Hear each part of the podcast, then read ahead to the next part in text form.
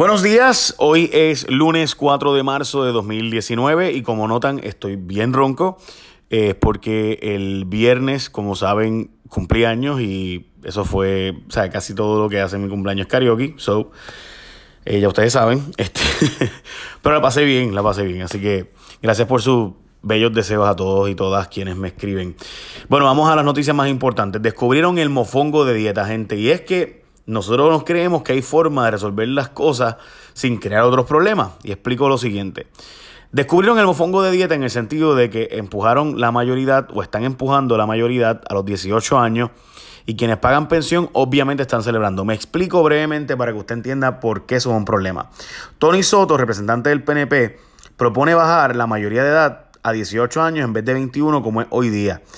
Esto como parte de la discusión del Código Civil. ¿Cuál es el problema de esto? Que ya una vez nosotros pasamos por eso, cuando Pedro Rosselló bajó a finales de su, de su último cuatrienio eh, la edad de mayoridad de 21 a 18 y se formó un salpa afuera brutal porque hay montones de padres que no quieren pagar las pensiones de sus hijos, que son unos irresponsables y como ustedes saben, por ejemplo, yo pago pensión y a mí probablemente me convenga hasta cierto punto este asunto, pero está mal que tú no pongas, o sea, que tú no tengas el cuidado de tus hijos. Obviamente, puedo, yo podría comprender argumentos de eh, mayoridad en otros temas, pero en ese le explico por cuál es el problema. El issue es que muchos hijos no van a demandar a sus padres y son las madres quienes, y digo madres porque es 99% de los casos, son las que van al tribunal para asegurarse de que sus hijos tengan un sustento en lo que logran, pues conseguir un mejor empleo, estudiar, etcétera. ¿Qué pasa? Que desgraciadamente los hijos no, la inmensa mayoría no va al tribunal a reclamar la pensión, salvo obviamente excepciones, por regla general es un disuasivo. Y eso tiene un problema obvio de jóvenes que entonces en vez de quedarse estudiando y procurarse una mejor calidad de vida, eventualmente piensan a corto plazo, se van a trabajar y usted sabe lo que eso conlleva para esos jóvenes. Así que yo lo digo porque, aunque de nuevo a mí me convenga, eh, creo que al país no le conviene. Y esto pues nada. Así que veremos a ver, esto es una discusión que está ahora eh, veremos a ver qué pasa, pero ya tuvimos la experiencia y fue bien negativa la, el resultado al punto de que se volvió a aumentar. Pero nada, llevo dos minutos y medio. vamos al próximo tema. están tratando de ver cómo se logra lo imposible, bajar los precios de los medicamentos y es que Donald Trump está buscando bajar los precios entre 20 y 30% eliminando los famosos rebates. Eh, no parece ser un false news ni fake news, gente, sino que Trump está prometiendo esto hace tiempo, pero eh, a través de los rebates de los PBM aparenta ser que pudieran haber unas disminuciones sustanciales en los precios. Hay un montón de, temas sobre este asunto. Yo no voy a explicarle lo que son los PBM, solamente pues nada, es una empresa que eh, los seguros eh, contratan para que le administre los medicamentos. Y hay que ver si se eliminan esos rebates o rebates, las farmacéuticas realmente van a reducir los precios de los medicamentos.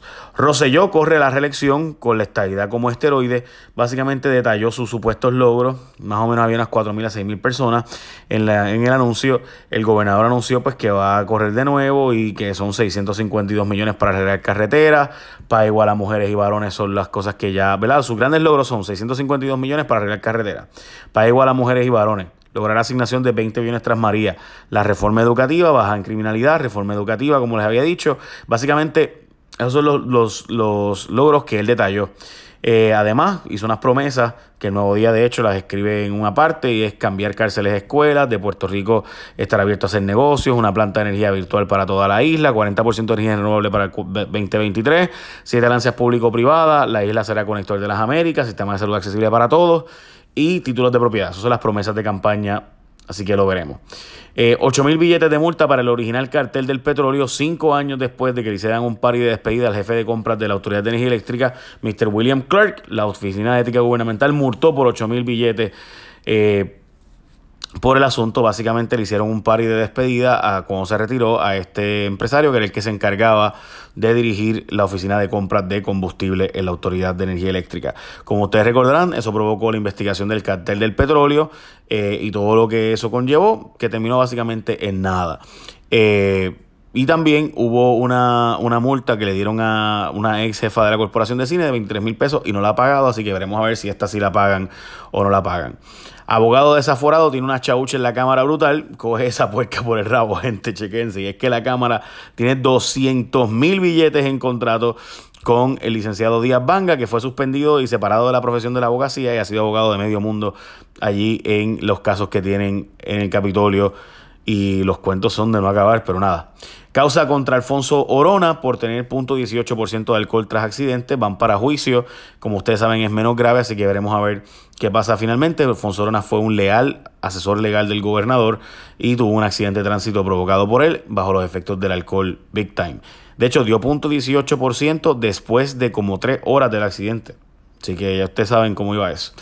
Demoledor testimonio contra Ramón Rodríguez Ruiz, el legislador fantasmagórico, y es que una ex empleada del representante narró en una vista preliminar cómo recibió órdenes para crear dos corporaciones con el fin de lucrarse y recibir donativos legislativos de este individuo. La cosa es que la mujer dio un extenso testimonio que explicó en sala que recibió instrucciones del ex legislador y la que era la jefa de, la oficina de representantes para crear las corporaciones Lazos Dorados de Amor y la Fundación Futuros Deportistas, donde supuestamente iban a ayudar a jóvenes y demás, y lo que hicieron fue coger los chavos para dárselo a, esto, ¿verdad? estas entidades.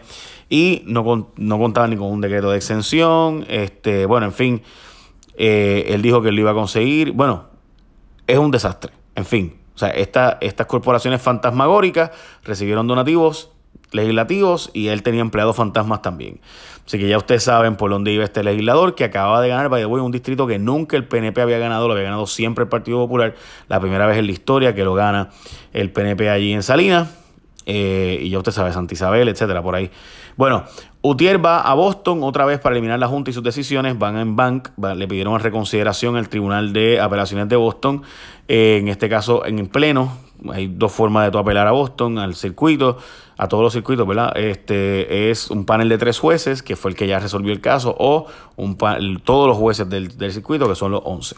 Así que veremos a ver en qué queda eso. Hasta ahora, pues, eh, la, la UTI lo que está buscando es que elimine las decisiones de la Junta previamente dadas. Complejo caso de la Iglesia Católica. Yo explico el caso de la Iglesia Católica y por qué los maestros están, las maestras dicen que no entienden lo que está pasando con el caso y por qué no les han pagado. En, obviamente hay, unos, en el escrito hay ocho puntos que explico un resumen del caso bastante breve, pero si me pongo a explicarlo aquí es muy largo. So, básicamente la iglesia no ha pagado las pensiones de las maestras porque está en un proceso de quiebras y los procesos de quiebras detienen todos los otros procesos de cobro que tiene. Como ustedes recuerdan, hay un síndico de quiebras que está investigando si realmente está insolvente, etcétera, etcétera. Así que veremos a ver sobre ese particular. Hay un editorial del Washington Post del fin de semana que pidió al Supremo Federal moverse o que Puerto Rico se va a jorobar. Básicamente le dice al, al Supremo eh, Federal que eh, este, bueno, básicamente sí, exacto. Washington Post le está diciendo al Supremo de los Estados Unidos que eh, revise la decisión del circuito de Boston que declaró inconstitucional la forma en que se escogieron los miembros de la Junta de Control Fiscal, porque como ustedes saben, el Tribunal de Circuito de Apelaciones de Boston resolvió ya sobre ese asunto y dice en síntesis, ¿verdad?, que los miembros de la Junta se escogieron mal. Bueno, pues resulta que como se escogieron mal los miembros de la Junta, pues hay que volverlos a escoger. Pues dice Washington Post que si no hay una Junta, hay problemas serios porque los bonistas pudieran terminar cobrando mucho más de la deuda y empujando para cobrar mucho más de la deuda. Hay una mujer de Las Vegas que estuvo en CBS News en Estados Unidos sobre diciendo que lleva ocho meses esperando que le den el cuerpo de su padre que está en ciencia forense y el desastre que hay en ciencia forense, ocho meses y que han hecho pruebas dentales, pruebas de DNA y no le acaban de entregar el cuerpo de su papá, el cual ya le dijeron que no va a poder ver porque está en estado de descomposición. 63 de cada 100 chalecos antibalas están expirados de la policía. Esto no significa que no sirvan, dice, la, dice el jefe de la policía, pero 63 de cada 100 chalecos antibalas tienen más de 5 años. La compañía que los asegura dice que 5 años son efectivos, más de eso no necesariamente. Siguen cogiendo las a los policías, se van sobre 110 en lo que va de año. En la isla y además 85%, de las, 85 de las semillas que se producen en el mundo pasan por Puerto Rico, el 85% de las semillas, esto es una noticia positiva obviamente, se producen en el mundo pasan por Puerto Rico, eh, por si acaso no, no son, ¿verdad? Este, no son solo alteraciones genéticas, mucha gente va, ¿verdad? va a decir que estoy apoyando a Monsanto, yo De hecho, que ya Monsanto se fue, ¿verdad? Ahora lo compró Bayer. Pero importante aquí que Puerto Rico está insertado de forma efectiva en una industria que nos guste o no sigue creciendo y sin duda los medicamentos, o debo decir, los alimentos modificados van a seguir siendo importantes y 85 de cada 100 semillas que se producen en, el mundo se experimenta de alguna forma u otra con ellas en Puerto Rico.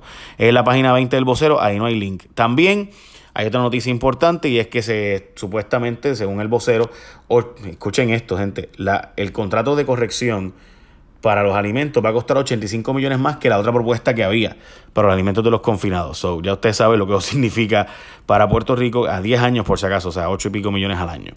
Bueno, gente, básicamente esas son las noticias más importantes del día. Hay otras cuantas más, pero no, ya vamos por 10 minutos aquí. Así que muchas bendiciones, écheme la bendición. Eh, bye, se también.